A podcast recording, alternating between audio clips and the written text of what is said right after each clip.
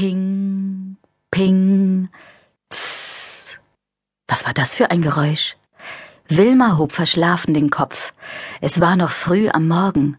Alle anderen Schafe im Stall schnarchten selig vor sich hin. Ping, ping, tss. Ping, ping, tss. He, hört ihr das auch? rief Wilma laut. Ruhe, brummelte Max in seine alte Matratze. Ping, ping, tss. Ping, ping, tss. Henna, wach auf! Wilma stupste die Freundin mit der Nase an, doch Henna murmelte nur mit geschlossenen Augen.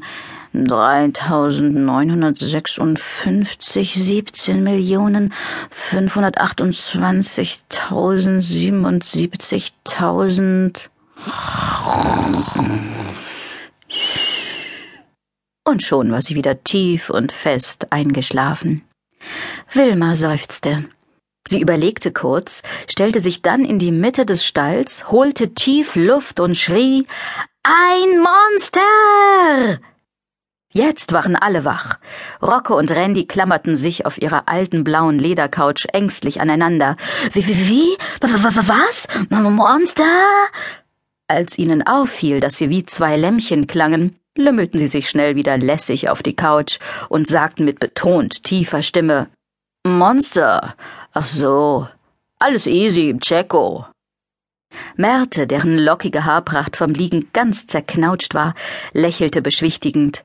Legt euch alle wieder hin. Monster gibt es doch nur im Märchen. Ping, ping, tss. Ping, ping, tss. Jetzt hatten es alle gehört. Rocco und Randy rückten wieder eng zusammen. Und auch Märte war sich plötzlich nicht mehr so sicher, ob es Monster wirklich nur im Märchen gab. Wir müssen nachsehen, woher das Geräusch kommt, sagte Wilma. Wer kommt mit? Henna hob eine Klaue. Ich. Wenn es um Abenteuer ging, war sie dabei. Das konnten Rocco und Randy natürlich nicht auf sich sitzen lassen. Jacko, wir sind auch dabei, sagten sie so heldenhaft wie möglich. Na gut, ich komme auch mit, schloss sich Märte an. Ihr bleibt hier, befahl sie ihren Zwillingen, die ein langes Gesicht machten. Geht ihr nur, brummelte Max, der froh war, wenn er seine Ruhe hatte. Ihr kriegt das Monster auch ohne mich. Gemeinsam schoben die Freunde die Stalltür auf. Draußen war es windig und es regnete. Es zieht! Es zieht! schrien Gacka und Glucker entsetzt im Chor, die oben auf ihrer Hühnerstange geschlafen hatten.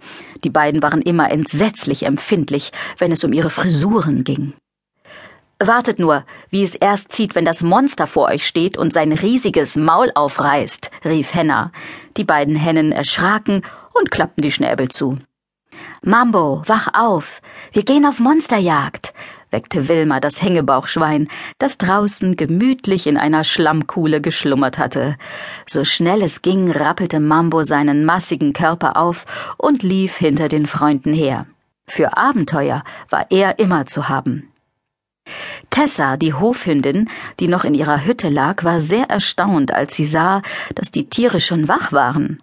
Normalerweise dauerte es ewig, bis sie Wilma und ihre Freunde wachgebellt hatte. Ich sage hier, wann aufgestanden wird, knurrte sie. Doch da waren die Freunde schon weitergelaufen. Auch Signore Fitzgeraldo war die morgendliche Unruhe nicht entgangen. Nur zu gern hätte sich der Kater der Truppe angeschlossen, aber als er den Regen sah, siegte seine Eitelkeit über die Neugier, und er zog es vor, sein glänzendes schwarzes Fell im Trockenen zu lassen. Lieber holte er sich später in der Küche sein Morgenschälchen Milch bei der Bäuerin. Plötzlich blieb Wilma stehen und lauschte. Ich hör nix, sagte Rocco, aber ich riech was. Mambo hat gefurzt. Die anderen Tiere lachten. Mambo machte ein beleidigtes Gesicht. Am besten, wir teilen uns auf, schlug Wilma vor. Ich nehme den Gemüsegarten unter die Lupe. Henna, du durchsuchst den Schrottplatz. Märte, du hältst rund um den Apfelbaum Ausschau. Und Rocco und Randy, ihr übernehmt den Geräteschuppen. Irgendwo muss dieses Ping-Ding ja sein.